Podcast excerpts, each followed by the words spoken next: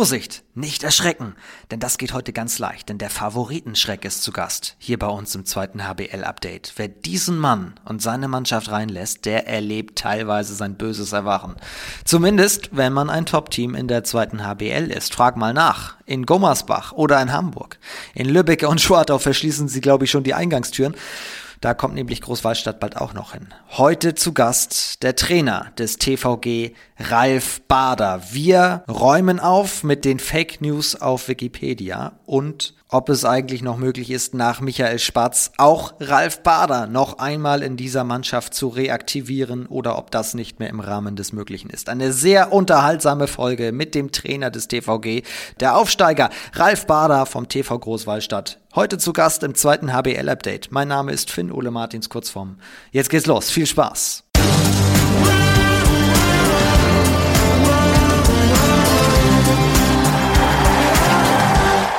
Hallo Ralf. Hallo Finn, servus. Freue mich hier zu sein. Ich freue mich auch sehr. Ganz nett. Es ist Geisterstunde, aber du bist sehr nett und freundlich. Außer man ist ein Top-Team in der zweiten HBL, oder? ja, es scheint so. Uh, unser Lauf ist ganz gut und uh, so kann es weitergehen. Ein sehr gut gelaunter Ralf Bader heute bei uns im Podcast zu Gast. Und auch, glaube ich, sehr entspannt, oder? Du hattest ein spielfreies Wochenende. An Ostern. Ja, genau. Wir konnten Ostern genießen. Uh, da die Leistung jetzt auch gestimmt hat in den letzten Wochen, konnte ich den Jungs auch beruhigt mal freigeben. Du bist, ich sehe dich ja hier gerade zugeschaltet per Video, in einer schönen Sitzecke. Wo bist du? Ja, bei uns im Sporthotel, äh, wo unsere Trainingshallen auch sind. Ähm, da gibt es eine schöne Lounge und äh, da sitze ich oft zum Arbeiten. Da habe ich mich heute auch hinverzogen. Ah, okay, da entstehen so die Masterpläne dann auch fürs nächste Spiel? Ja, könnte man so sagen, ja. Bist du auch schon dabei, Elbflorenz vorzubereiten? Wie viele Tage brauchst du überhaupt, ein Spiel vorzubereiten? Na, ich fange meistens schon äh, Anfang der Woche an, egal ob das Spiel ähm, Freitag oder Samstag ist oder auch Mittwoch, sondern immer Anfang der Woche, dass ich schon gewisse Dinge einfließen lassen kann in den Trainingsprozess und dass ich auch weiß, wohin die Woche führen muss. Aber die richtige Vorbereitung ist dann meistens äh, Dienstag, Mittwoch dann. Ja. Also geht so langsam jetzt für euch, da gucken wir nachher auch noch drauf auf das Spiel gegen Elbflorenz. Jetzt schauen wir erstmal ein bisschen zurück. Eine englische Woche liegt äh, hinter uns, da habt ihr auch gespielt. Da habt ihr gegen Dessau gewonnen, dann hattet ihr spielfrei. Insgesamt wieder mal eine natürlich völlig verrückte Woche in dieser zweiten HBL. Was hat sich in der Tabelle getan? Worauf hast du ganz besonders geachtet?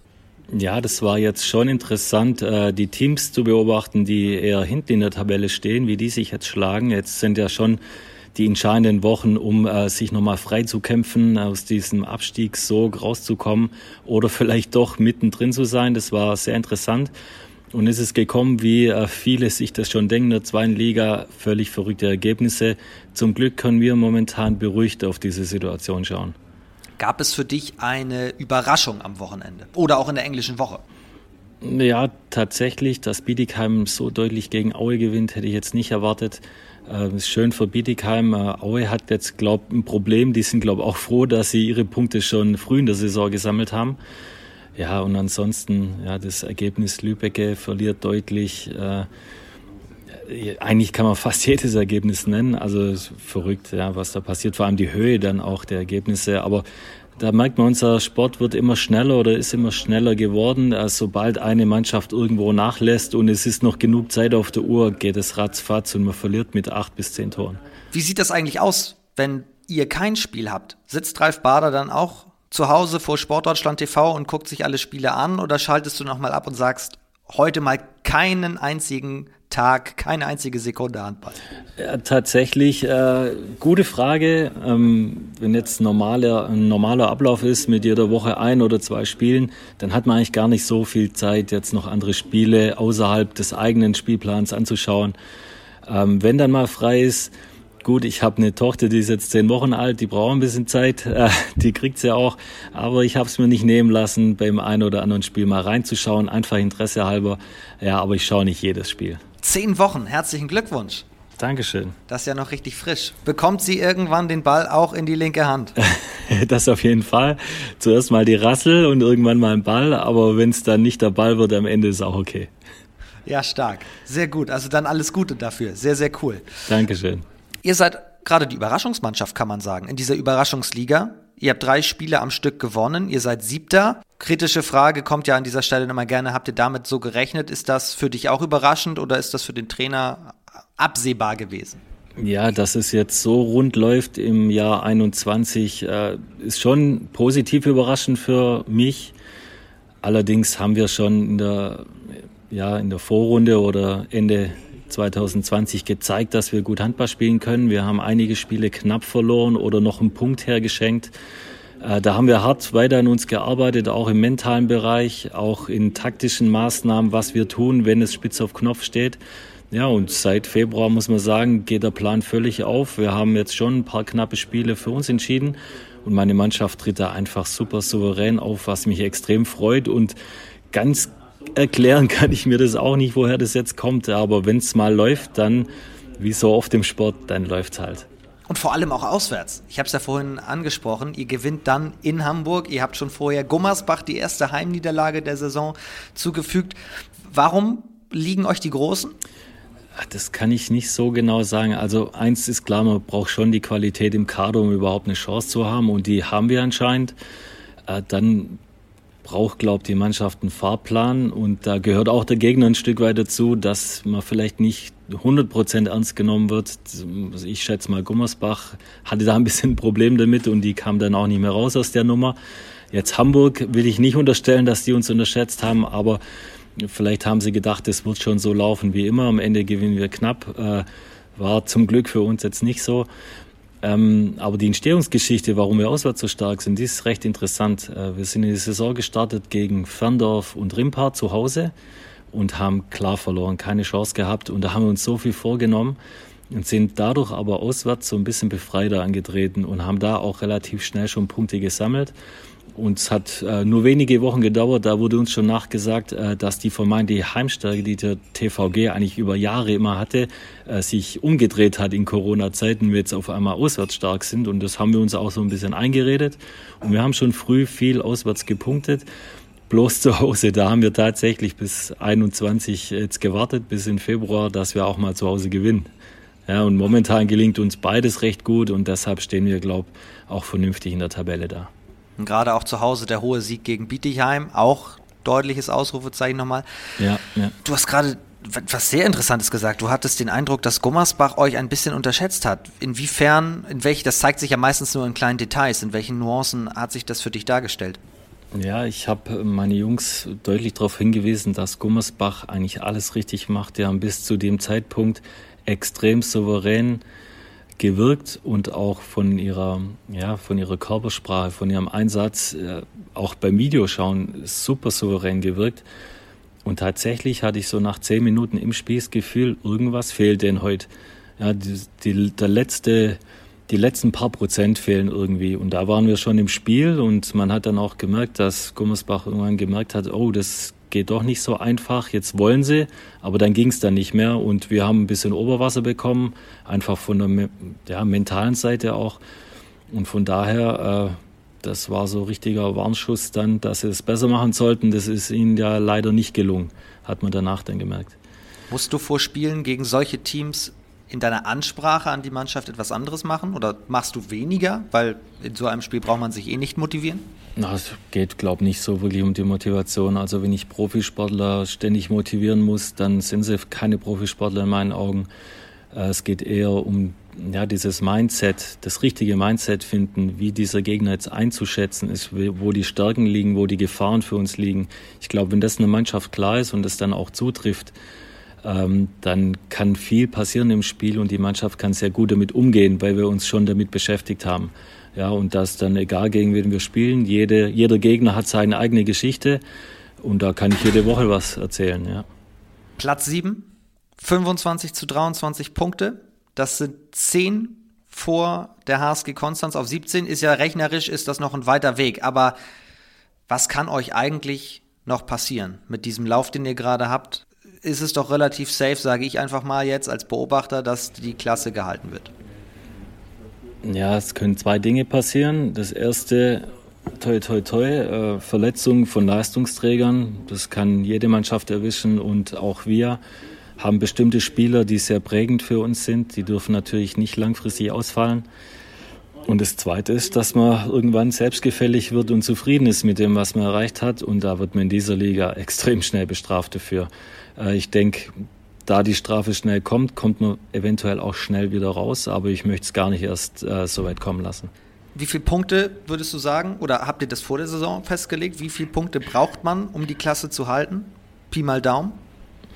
Pi mal Daumen braucht man 28, manchmal 30 bei dieser Stärke der Klasse und dieser, ja, diesem äh, nicht großen Leistungsgefälle in der Liga.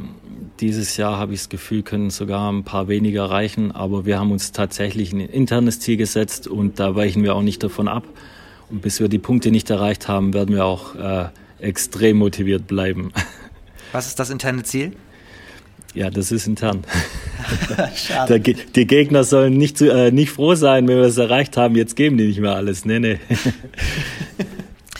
Nächster Gegner ist auch einer von da oben, Elbflorenz, aber ganz am Anfang habe ich das so ein bisschen ausgeklammert, weil ist ja bei euch zu Hause, nicht auswärts. Mir ging es vor allem um eure Auswärtsstärke. Ganz kurz, wir schauen natürlich nachher explizit auf den nächsten Spieltag, aber wenn wir uns das anschauen, Hamburg hat jetzt wieder gewonnen, Gummersbach auch sind da oben dran. Lübbecke Dritter, dann Elbflorenz und Schwartau. In Lübbecke und Schwartau spielt ja auch noch auswärts. Wer steigt auf? Ja, also ich habe kurz gezweifelt an Gummersbach, aber jetzt da äh, Köster und Herzig zurück sind, machen sie wieder einen sehr guten Eindruck. Äh, viel Qualität jetzt wieder im Kader. Deshalb glaube ich, Hamburg geht jetzt voll durch. Da stimmt einfach die Mentalität und die Zusammensetzung der Truppe. Äh, und Gummersbach wird es auch voll packen, ja sagt der Trainer des TV Großwallstadt so ein bisschen ja auch das Zünglein an der Waage in diesem Aufstiegskampf. Zu dem kommen wir jetzt. Wir kommen jetzt zu der Geschichte von Ralf Bader.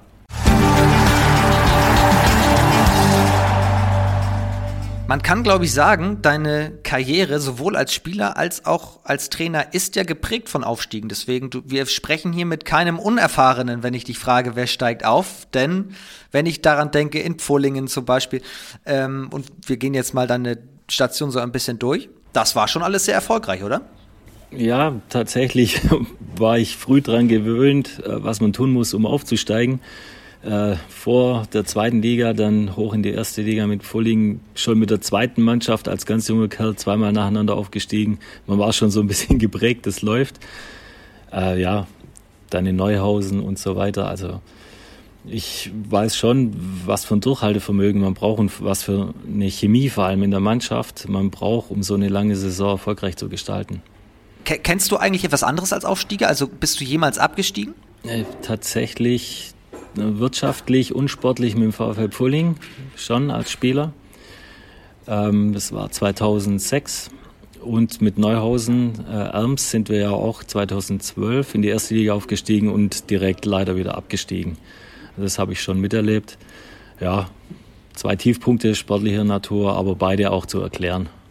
Aber dieses positive Mindset, dass du eben weißt, wie es geht, erfolgreich zu sein, hilft dir das unterbewusst jetzt als Trainer? Kannst du davon etwas einbauen? Auch wenn man vielleicht sagt, okay, ich bin beim Aufsteiger, wir werden jetzt vielleicht nicht unbedingt sofort durchmarschieren. Ja, auf jeden Fall. Ähm, ich glaube, dass jeder Trainer aus seiner aktiven Spielerzeit was mitnimmt, was ihn geprägt hat, was ihn äh, positiv beeinflusst hat. Und so geht es mir auch. Ähm, mir ist ganz wichtig, dass die Spieler die richtige Einstellung zu dieser, zu dieser Sportart, zu der Gemeinschaft, in der man sich täglich bewegt, äh, findet. Und mir ist auch extrem wichtig, dass jeder Spieler ähm, täglich äh, gerne ins Training geht und immer klare Ziele auch vor Augen hat, seien es persönliche Ziele, Mannschaftsziele, Vereinsziele. Ja, und wenn man das über eine gewisse Zeit, und es braucht auch äh, Zeit, implementiert in seinem Kopf, in allem, was man tut, äh, dann kann man auch über lange, lange Strecken äh, absolute Höchstleistung zeigen. Was war beim VfL Pfullingen das Schönste von den ganzen erfolgreichen Jahren? Natürlich schon der Aufstieg in die erste Liga. Also wir wurden im Jahr davor, ich glaube 2001, ähm, wurden wir Zweiter, sind dann gescheitert in der Aufstiegsrelegation, damals glaube ich gegen Wilhelmshaven, ja äh, haben es dann im Jahr drauf geschafft mit einer Truppe, wo jeder gesagt hat, eigentlich zu viele junge Spieler drin, man hat nicht so viel Geld, aber wir wurden dann, ich glaube, punktgleich mit äh, mit Kronau Östring oder Östring damals noch, das weiß ich gar nicht mehr, wurden wir Erster aufgrund des besseren Torverhältnisses. Das war schon eine enorme Rallye, die wir da am Ende hingelegt haben. Jedes Spiel ganz hoch gewonnen, damit die Tore auch noch passen. Ja, und da haben wir dann ausgiebig über eine Woche lang gefeiert in der Stadt. Äh, das ist unvergessen im Fulling, ja. In der Stadt Fullingen? Ja, da konnte man überall hingehen. Die alle haben einen gekannt, jeder hat einen eingeladen. Also wir sind tatsächlich von äh, Kneipe zu Kneipe gezogen, eine Woche lang. Was kann man da noch so von erzählen? Gibt es da eine schöne Anekdote oder darf, muss das auch intern bleiben? da gibt es so viele Anekdoten, da spontan fällt mir da nicht mal eine ein. Äh, tatsächlich, also wenn man das äh, im Gesamten sieht, äh, wir waren überhaupt nie zu Hause, sondern jede Nacht irgendwo anders bei irgendeinem Gönner der Mannschaft und es waren zu der Zeit waren alle Gönner der Mannschaft.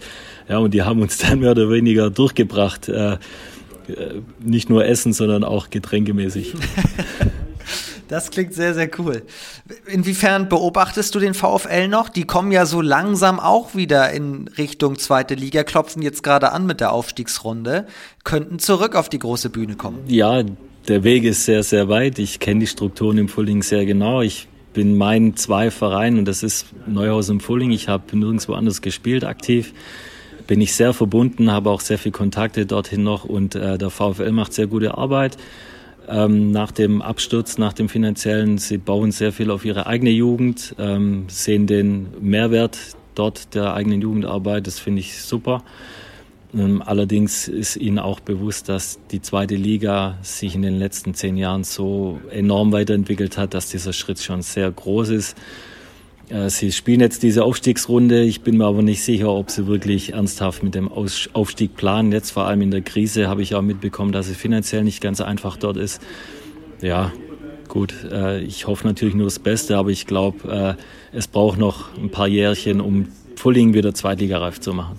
Das heißt, sie schauen erstmal und wollen mal gucken, wie sie sportlich, wenn sie sich mit den Besten eben messen in so einer Runde, aufgestellt sind, kann ja auch Erfahrung geben. Genau, genau. Ich glaube, das ist so das erste Ziel, einfach wieder spielen und dann auch Erfahrung zu haben, sich mit Teams wie Hagen, Krefeld und so weiter zu messen, die tatsächlich schon Zweitligastrukturen haben. Du hast Neuhausen schon angedeutet. Da bist du hingegangen, auch Aufstieg von der Regionalliga bis in die erste Liga 2012. Was hat den Aufstieg mit Neuhausen vom Aufstieg in Vollingen unterschieden?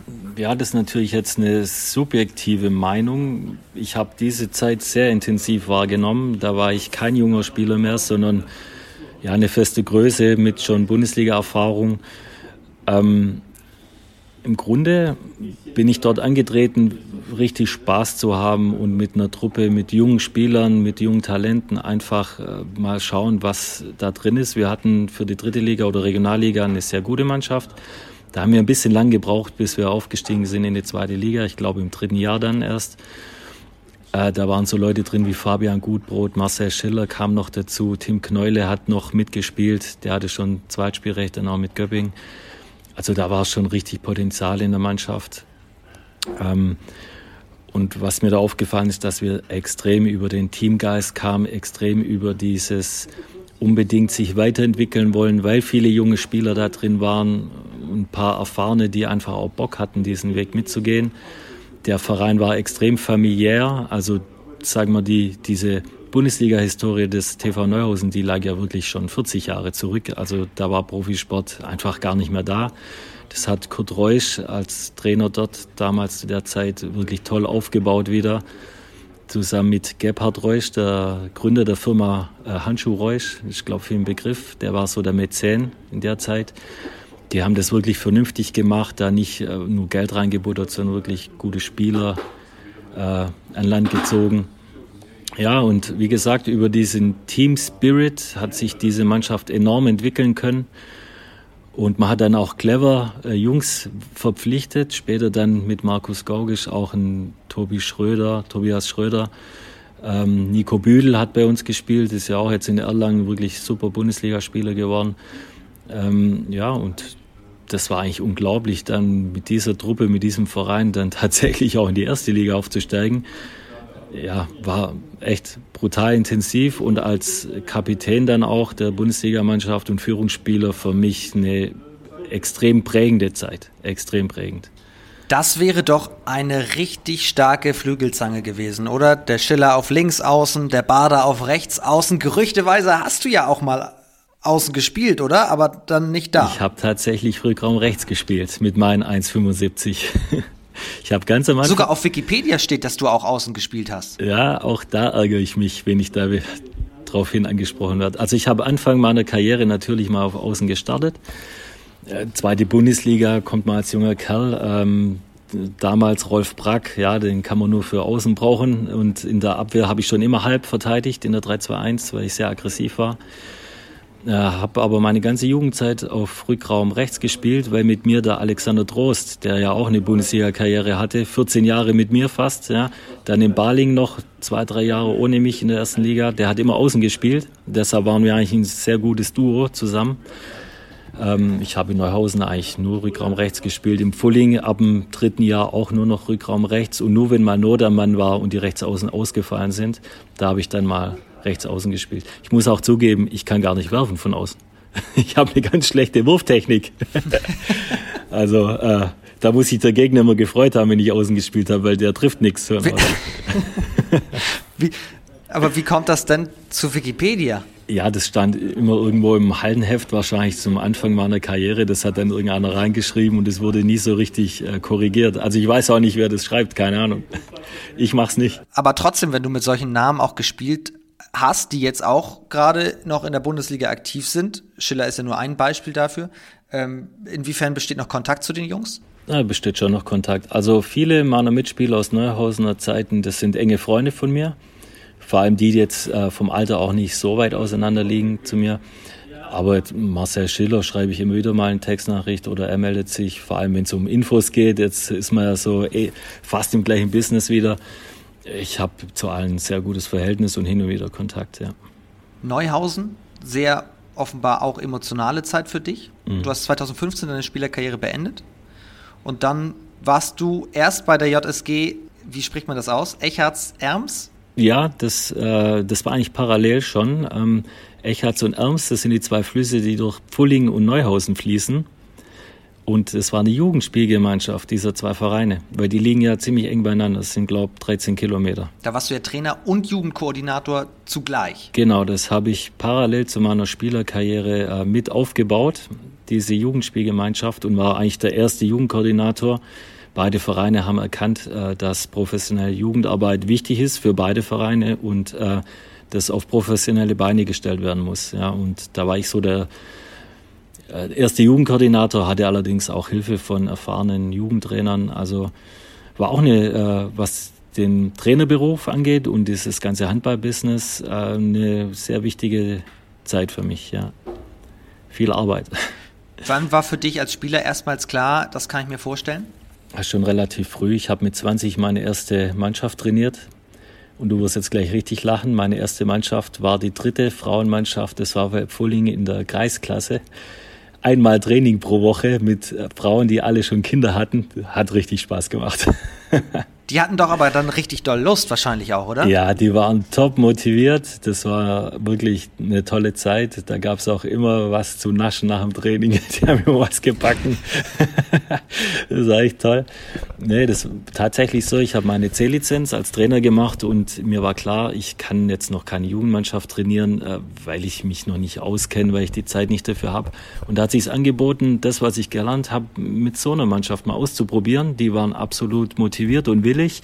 Die haben auch alles gemacht, hatten Spaß daran. Und deshalb äh, war das toll so als Einstieg. Ja. Und mir wurde auch in der Zeit relativ schnell klar, ich möchte als Trainer das einfach weiter probieren und schauen, wo das hinführt. Ja. Und wenn man das jetzt mal vergleicht, wie viele Spieler heute beim TV Großwallstadt backen dir noch Dinge für nach dem Training? Äh, ich habe noch keinen Kuchen bekommen von meiner Mannschaft. Also von der Teambetreuerin schon, ja. Aber die Jungs können sich da mal eine Scheibe abschneiden. Das ist eigentlich ein Skandal. Da, die müssen jetzt ganz besonders hier zuhören. Da ist, äh, ich sehe noch so ein kleines Gefälle zu damals. Ähm, aber worauf ich eigentlich hinaus wollte, ist, dass du dann ja nach deiner Zeit bei der JSG auch Trainer warst bei einem Verein namens Neuhausen. Ja, allerdings ist es ein anderes Neuhausen. Ähm, es gibt den TV Neuhausen Erms, der ist bei Metzingen. Und dann gibt es den TSV Neuhausen-Filder. Der ist äh, direkt unter Stuttgart. Ist auch nicht weit voneinander weg. Das sind 20 Kilometer vielleicht oder 25. Und, äh, Zwei unterschiedliche Orte gleichen Namens. Ja, genau. Nur getrennt durch den äh, Namen des Flusses, der durchfließt. Tatsächlich. Aber da gab es auch schon immer Verbindungen, weil das örtlich sehr nah beieinander liegt. Und äh, der TSV Neuhausen-Fildern hat eine Historie so in der dritten Liga. Die haben immer so geschwankt von dritter und vierter Liga.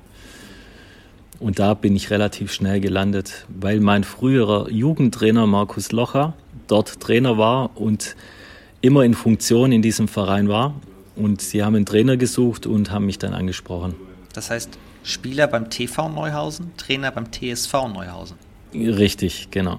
Da muss man ja fast hoffen, genau. damals zu Bundesliga-Zeiten, dass wenn Neuhausen einen neuen Spieler verpflichtet hat, dass er auch ins richtige Neuhausen gefahren ist.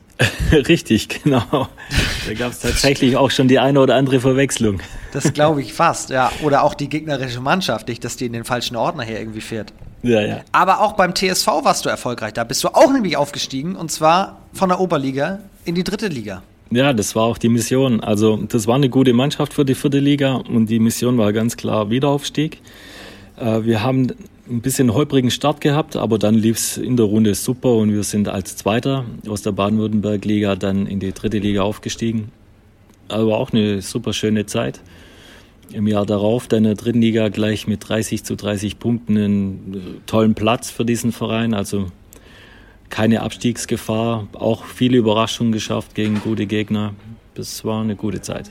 Kam durch diesen Erfolg dann auch irgendwann der Wechsel nach Bietigheim zustande? Oder wann ist äh, die SG erstmals auf dich zugegangen? Ja, schon relativ früh in der zweiten Saison in Außenfildern, also der dritten Liga. Ich glaube im November sogar schon. Da war noch gar nicht so viel gespielt in der Runde. Da sind schon die ersten Kontakte entstanden. Und eigentlich war deutlich vor Weihnachten in dem Jahr schon klar, dass ich zur SG BBM Bietigheim wechsle. War das immer dein Traum eigentlich, als du gesagt hast, du möchtest Trainer werden, dass du dann auch das richtig beruflich in der Bundesliga mal machen möchtest? Ja, ja, auf jeden Fall. Also zu dem Zeitpunkt, äh, als ich mich entschieden, entschieden habe, jetzt Männertrainer zu werden, war klar, ich drehe das Rad, soweit es geht. Und im Optimalfall endet es in der ersten Liga.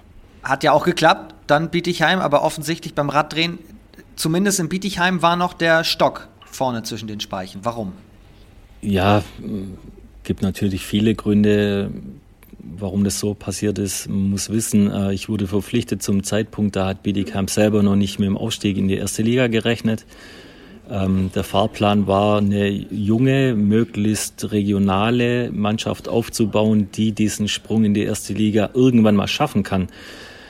Die Saison ist dann mit unter Hartmut Meyerhofer optimal verlaufen. Sie haben ein ganz tolles Jahr gespielt und dann ist man eigentlich aufgestiegen und hatte schon Spieler verpflichtet, die eigentlich in der zweiten Liga sich noch entwickeln sollten.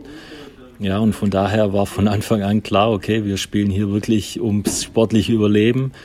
Äh, wir sind, denke ich, auch vernünftig reingekommen die Saison, aber wie so oft dieser Druck von außen und auch den Druck, den man sich selber ähm, äh, gibt oder ja, sich selber auferlegt, äh, der wurde dann in der ersten Liga immer größer und irgendwann sprach man von Klassenerhalt, man muss noch das verändern, man muss jenes verändern, man ist da ein bisschen vom Plan abgewichen. Ich war mit einigen Dingen nicht ganz einig, der Verein war mit manchen Dingen nicht einig und dann war es auch der richtige Schritt, ja, auseinanderzugehen. Das hat man als Außenstehender sieht man das ja gar nicht, das hat man gar nicht so drauf. Wie, wie groß ist der Druck wirklich auf einen Bundesliga-Trainer? Der ist enorm groß. Ähm, es geht ja da nicht nur um den reinen Sport, um die Emotionen und Spaß. Es geht um, es geht um Arbeitsplätze, es geht um viel Geld, es geht um die Zukunft von Menschen. Äh, von daher ist da schon viel Druck. Man macht sich auch selber viel Druck, weil man möchte sich auch beweisen.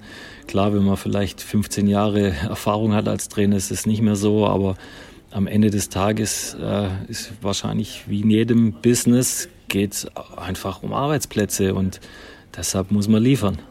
Mit was für einer Mannschaft arbeitest du am liebsten zusammen? Ja, mit einer Mannschaft, die mir vertraut. Ganz einfach. Wenn die Mannschaft mir vertraut, weiß ich, dass wir den gleichen Weg gehen, dass wir uns einigen. Ich bin kein Trainer, der alles immer zu 100 Prozent vorgibt. Ich, wenn ich merke, die Mannschaft hat verstanden, wie ich arbeite und was ich möchte, darf sie auch nach und nach ihre eigene, ihre eigene Ideen und Inspiration mit einbringen. Ja. Und das geht nur über Vertrauen, über eigentlich blindes Vertrauen. Und wenn das erreicht ist, dann ist für mich die Arbeit keine Arbeit mehr, sondern der größte Spaß, den es gibt. Ist das in Großwallstadt jetzt der Fall? Wir sind auf dem besten Weg dahin. Also wir haben jetzt eine Gruppe zusammen, die richtig gut miteinander funktioniert. Kann man das vergleichen, die Zeit in Großwallstadt, die, ich meine, es sind komplett unterschiedliche Vorzeichen, aber was unterscheidet jetzt gerade Großwallstadt von Bietigheim, von deiner Zeit da? Ja, darf nicht vergessen, jetzt hatte ich in der dritten Liga mit Großwallstadt auch ähm, eigentlich ein Jahr Vorlauf, auch unterbrochen durch Corona, klar, ein bisschen weniger.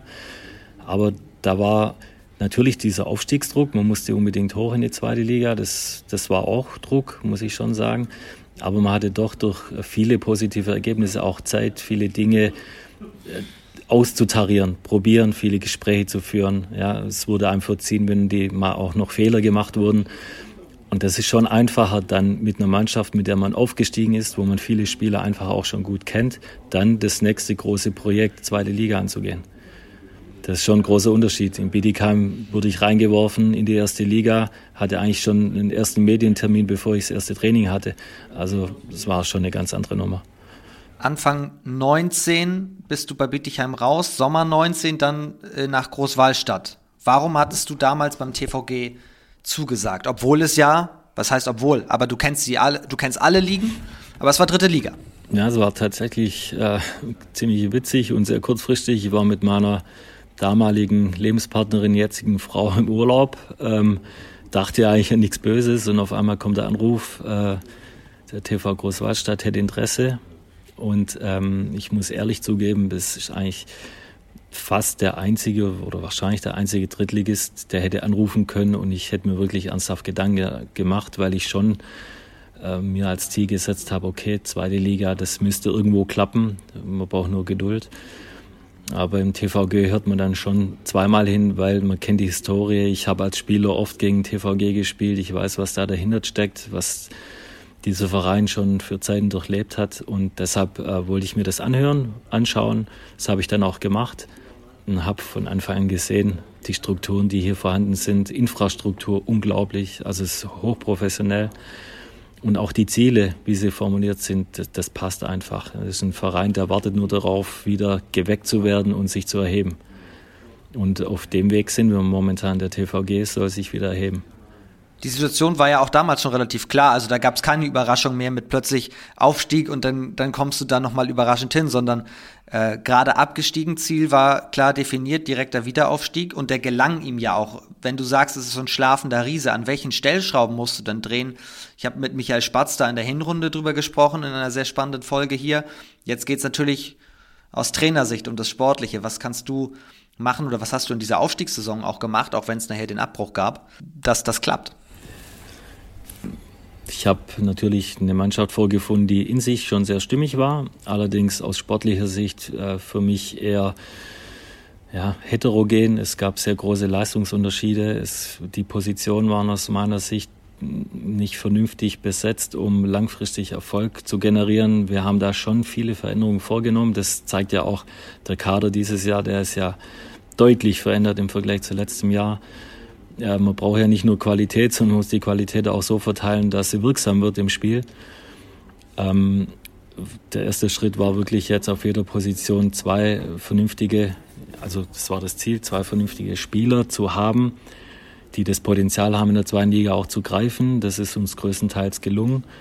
Jetzt wird es das Ziel sein, die Spieler, wo wir die Entwicklung sehen und die Entwicklung auch für die Zukunft sehr positiv aussieht, äh, längerfristig an den Verein zu binden und jetzt Jahr für Jahr einfach das Potenzial auch an diesen Verein zu binden und auch herzubekommen.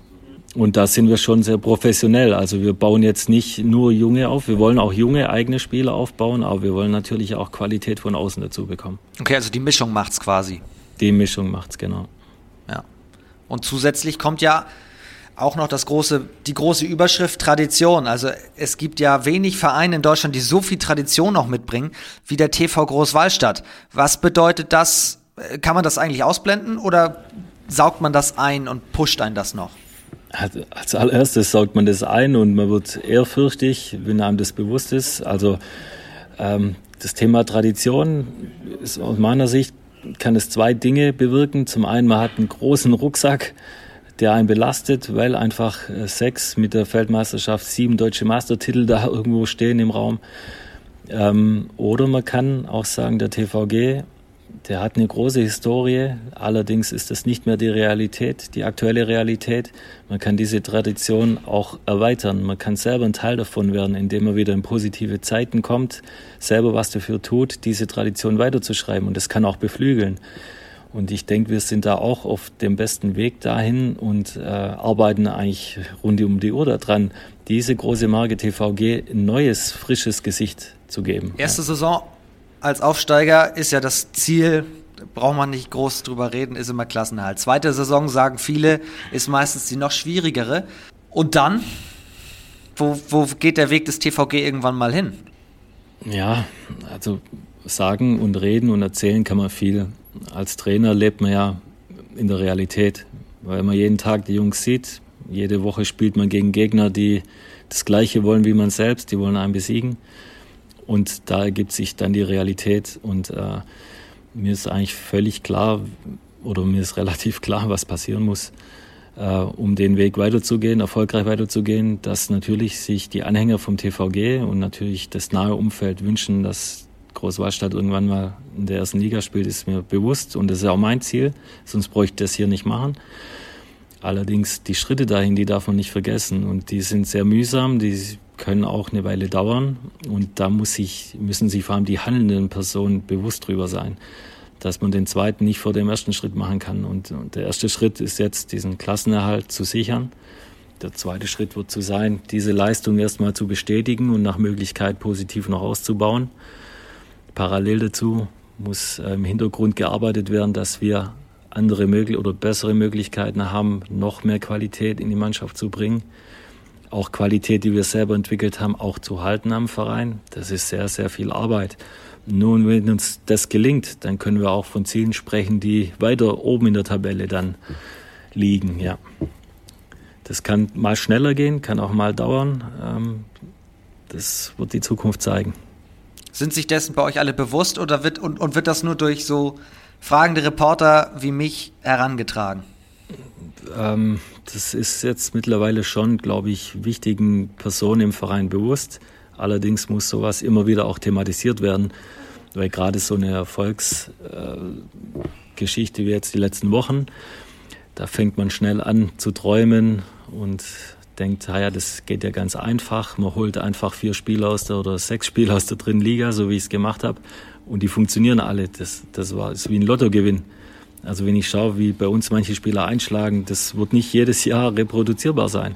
Uns muss schon bewusst sein, dass äh, das jetzt gut läuft, ja, aber wir das jetzt mit harter Arbeit untermauern müssen und äh, manchmal vielleicht auch ein Fehlgriff dabei ist. Und deshalb, das muss immer wieder gesagt werden, es muss darauf hingedeutet werden, damit die Leute, die an diesem großen oder in diesem großen Verein TV Großwallstadt arbeiten, wissen, auf dem Boden bleiben und Stück für Stück vorwärts. Es gibt ja tatsächlich so einige Namen, die jetzt auch seit dieser Saison wieder mit dabei sind. Zum Beispiel Savas Savas, kennt man auch, Hamm-Westfalen, Hildesheim, GWD Minden war ja auch. Ähm, was bringt er dem TV Großwallstadt, was bringt er ein?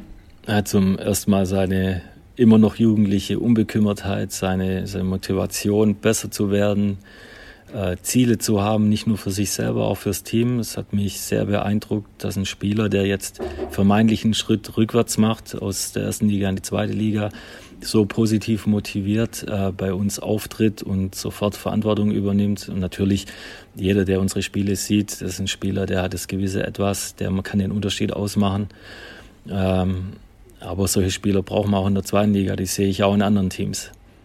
Vorhin hast du schon gesagt, wir müssen uns immer darüber bewusst sein, dass Verletzungen passieren können. Und die gab es ja bei euch tatsächlich mit Pierre Busch auf Außen.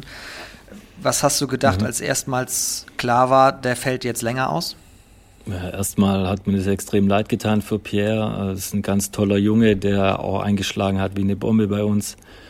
Ähm, das war so mein erster Gedanke, dass mir es einfach leid tut, weil ich sofort gewusst habe, äh, wie lange er ausfallen wird mit Kreuzbandriss. Das glaube ich jedem Handballer klar. Äh, mein zweiter Gedanke war natürlich schon, okay, Frieda Bandlo, unser etatmäßig zweiter Rechtsaußen zu dem Zeitpunkt. Das ist jetzt deine Chance. Aber ganz ehrlich, so viel Sorgen habe ich mir nicht gemacht, weil ich habe den Jungen jeden Tag gesehen und er bestätigt es Woche für Woche, dass wir auf Rechtsaußen doppelt gut besetzt waren und jetzt mit Michi Spatz da auch noch toll abgedeckt sind, falls mal Frieder krank wird oder vielleicht auch mal eine Formschwankung hat, was bisher aber eigentlich nicht so war. Ja, ich wollte gerade sagen, du hast ein junges Talent reaktiviert von der Geschäftsstelle, vom Schreibtisch zurück auf die genau. Platte. Ist aber einem Mann vom Kaliber Spatz überhaupt nicht schwer gefallen, oder?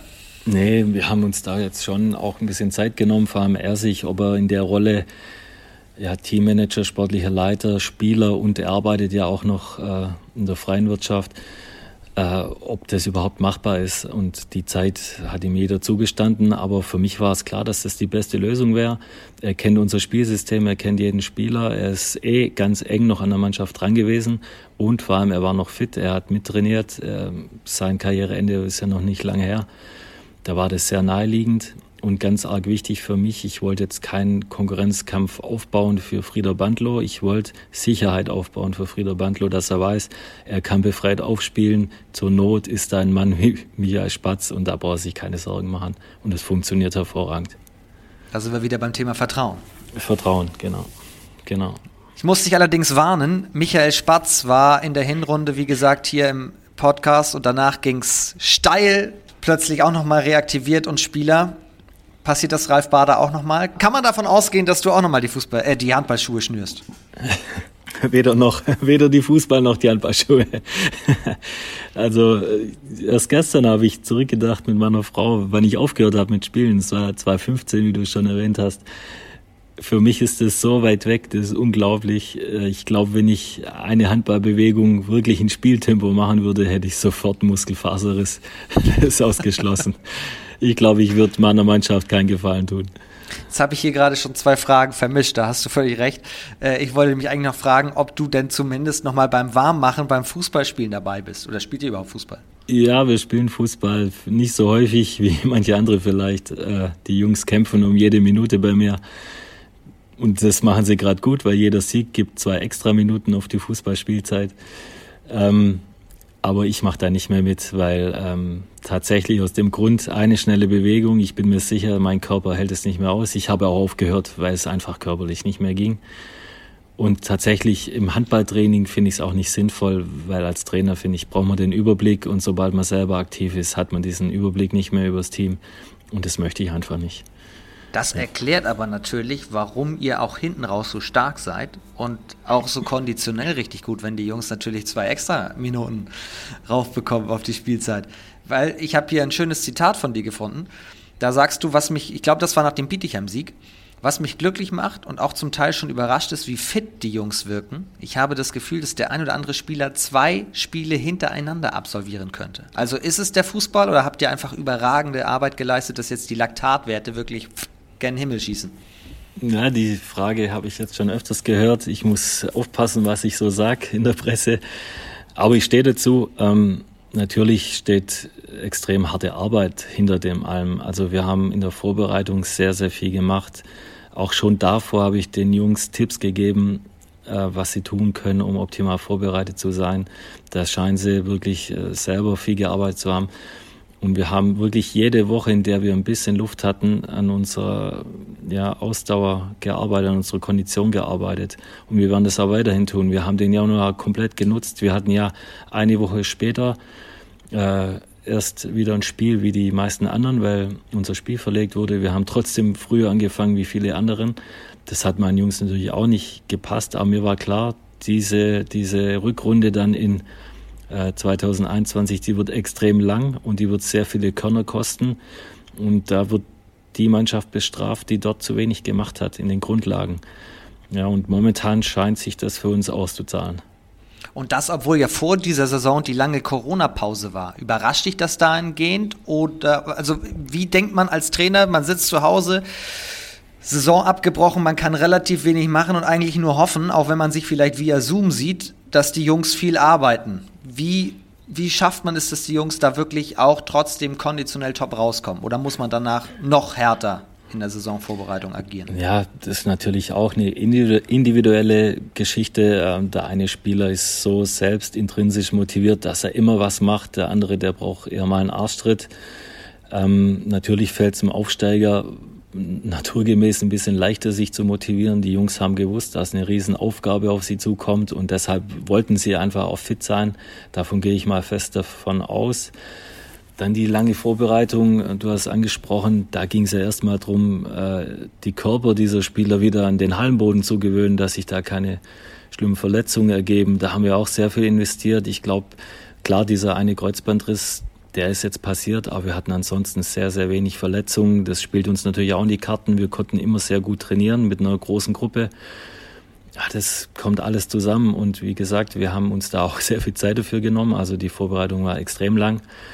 Ähm, klar, das kann auch schiefgehen und es können sich viele Spieler verletzen, aber in unserem Fall ist es einfach aufgegangen, ja, der Plan und jetzt haben wir April und die Jungs sind fit, also mehr konnte ich mir nicht wünschen. Und das oder du weißt natürlich, wie es geht, weil du bist diplomierter Sportwissenschaftler. Da erste Frage mal dahingehend, wie hast du eigentlich damals Sport und Ausbildung zusammen unter einen Hut bekommen? Ja, also man wünscht sich ja das ja in der zweiten Liga und früher auch in der ersten Liga, dass man eigentlich Studenten hat, die dann spielen. Die sind erstmal günstiger. Und zum Zweiten, also zweimal Training am Tag war früher auch nicht normal. Das haben wir dann angefangen, als wir in der ersten Liga mit Pulling aufgestiegen sind. Und das auch nur zweimal in der Woche. Da hat man ja noch viel Zeit. Ja, und mir war klar, ich muss was tun. Da gammelt man sonst den ganzen Tag vor sich hin. Von daher war klar, ich studiere. Anfangs habe ich ja noch was anderes studiert. Erst später bin ich auf diesen Sportzug aufgesprungen. Und es hat mich so interessiert einfach, Sport in allen Facetten, dass ich das dann klar durchgezogen habe. Mir das wichtig war, da auch gut zu sein drin. Und ich glaube, das geht auch einher mit dieser, mit diesem Wunsch, Trainer zu werden. Ich wollte einfach alles wissen, was man wissen kann, um optimal, äh, um Leistung einfach optimal zu entwickeln. So würde ich es beschreiben. Ja. Und von daher ging das sehr gut. Warum ich das anspreche, ist, weil du eben auch dadurch selber weißt, wie es ist, nebenbei eben auch noch etwas anderes zu machen. Wie unterscheidet sich für dich jetzt als Trainer der Umgang mit äh, Profisportlern, die du trainiert hast, und vielleicht Studenten oder die, die nebenbei eine Ausbildung machen? Ja, da bin ich eigentlich ziemlich klar. Also hier beim TVG äh, wollen wir keine äh, Handball spielenden Studenten haben. Wir wollen Handballer haben, die nebenher auch noch was machen können.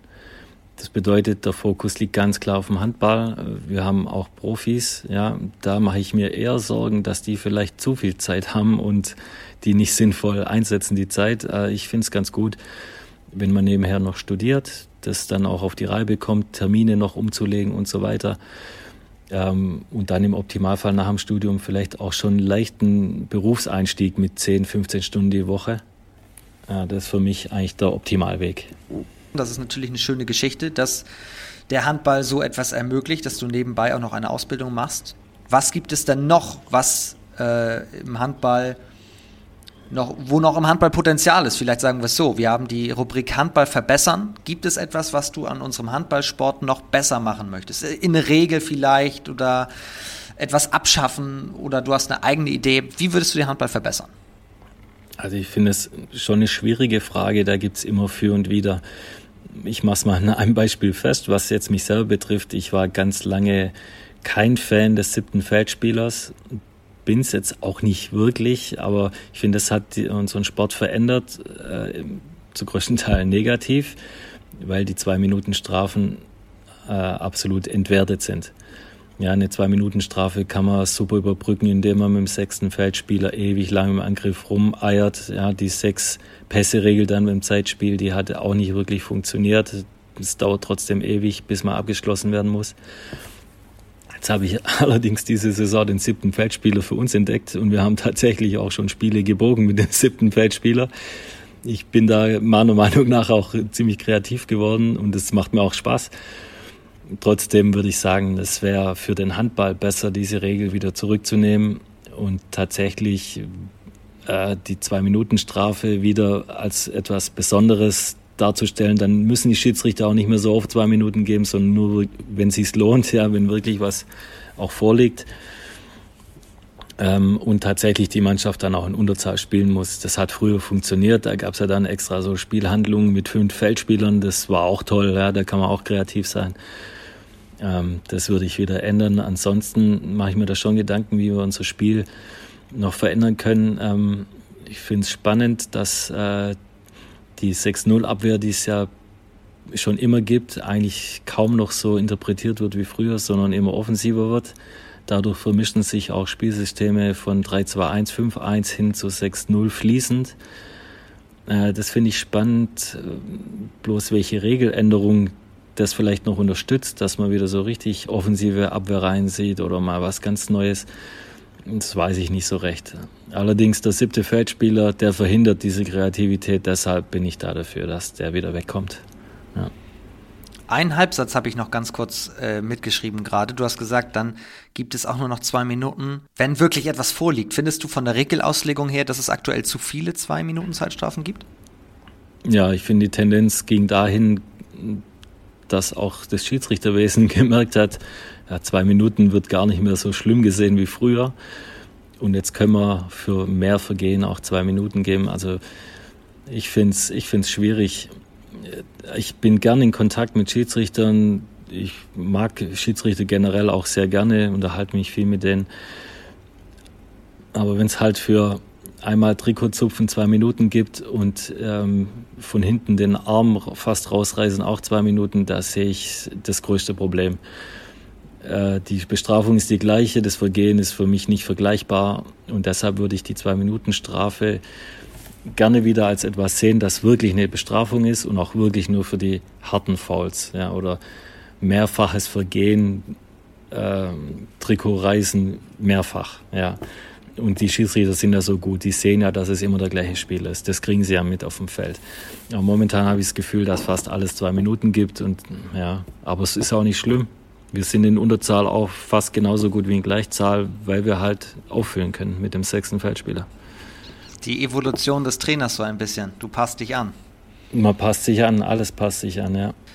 Letzte Frage, wie ist Ralf Bader so am Spielfeldrand? Bist du viel in Kontakt mit den Schiedsrichtern oder ähm, bist du impulsiv oder wie würdest du da dich beschreiben? Na, ich würde sagen, es ist schon unterschiedlich. Ähm, ich habe mich diese Saison schon impulsiv gesehen, auch äh, mit den Schiedsrichtern. Da versuche ich mich natürlich in den Griff zu kriegen. Ich glaube, das ist jetzt auch besser geworden. Ich gehe mehr in den Kontakt mit ihnen, ins Gespräch. Ähm, ansonsten bin ich, glaube eher ein analytischer Trainer, der sich erstmal alles anschaut. In welche Richtung läuft es denn? Kommt meine Mannschaft so ins Spiel, wie wir es vorbereitet haben, wie wir es erwartet haben?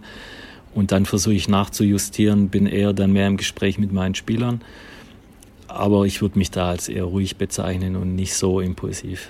Mal schauen, wie deine Reaktionen gleich sein werden, wenn wir das Tippspiel spielen, denn wir gucken jetzt auf den 27. Spieltag. Wir haben es vorhin schon gesagt, es wartet wieder ein starker Gegner auf euch, beziehungsweise diesmal kommt der zu euch. Ihr habt ein Heimspiel am Freitag gegen Elb Florenz Dresden. Wie knackt man die denn zu Hause? Ja, auf jeden Fall über den Rückzug. Florenz ist eine absolute Gegenstoßmannschaft. Ähm, über Gress, der für mich ein absolut herausragender Spieler ist, sind sie das sehr, sehr gefährlich. Wir müssen äh, im Rückzug extrem konsequent und diszipliniert sein und sie erstmal da stoppen. Wenn wir dann in der stehenden Abwehr sind, haben wir natürlich auch ein ordentliches Brett. Also ich finde, sie im Angriff sind sie schon richtig stark. Wenn uns das gelingt, stabiler Rückzug mit einer guten Abwehr, dann haben wir eine Siegchance. Das heißt, dein Tipp bei TV Großwallstadt gegen HCR Florenz Dresden? Ja, ich gehe davon aus, dass wir das schaffen und dann gewinnen wir auch. Deshalb mein Tipp, die Eins. Gibt noch weitere Spiele am Freitag. Hamm Westfalen spielt gegen Ferndorf. Wer macht's? Da tippe ich auf Hamm, weil die Ferndorfer jetzt aus ihrer mehrwöchigen Quarantäne natürlich den schwarzen Peter haben und völlig außer Form und Rhythmus sind.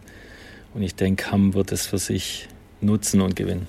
Das ist schon Wahnsinn, was Ferndorf gerade so mitmacht, ne? Die mit ja, die tun mir richtig leid, ja. Die wenigsten Spiele, 17 erst. Wahnsinn. Ähm, Schwartau spielt gegen Bietigheim. Da kommt jetzt, glaube ich, eine Reaktion von Schwartau und sie werden gewinnen gegen Bietigheim. Nach den beiden Niederlagen jetzt zuletzt unter der ja. Woche. Hamburg reist nach Fürstenfeldbruck. Also Fürstenfeldbruck ist meine Lieblingsmannschaft in der zweiten Liga, weil es total Spaß macht zu sehen, wie sie sich mit Händen und Füßen wehren und auch mit ihrer offensiven Abwehr sehr innovativ probiert haben, mal was Neues zu machen. Wie gesagt, der siebte Feldspieler hat das ein bisschen zerstört. Das haben wir auch gemacht gegen sie.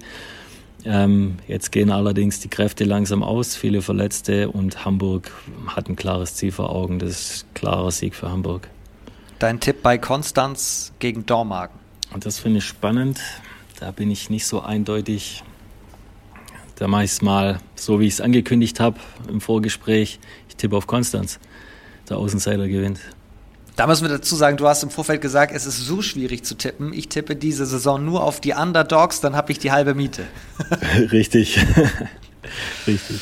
Eine Partie am Samstag, das ist Wilhelmshaven gegen Dessau. Und auch da mache ich so. Wilhelmshaven wird gewinnen.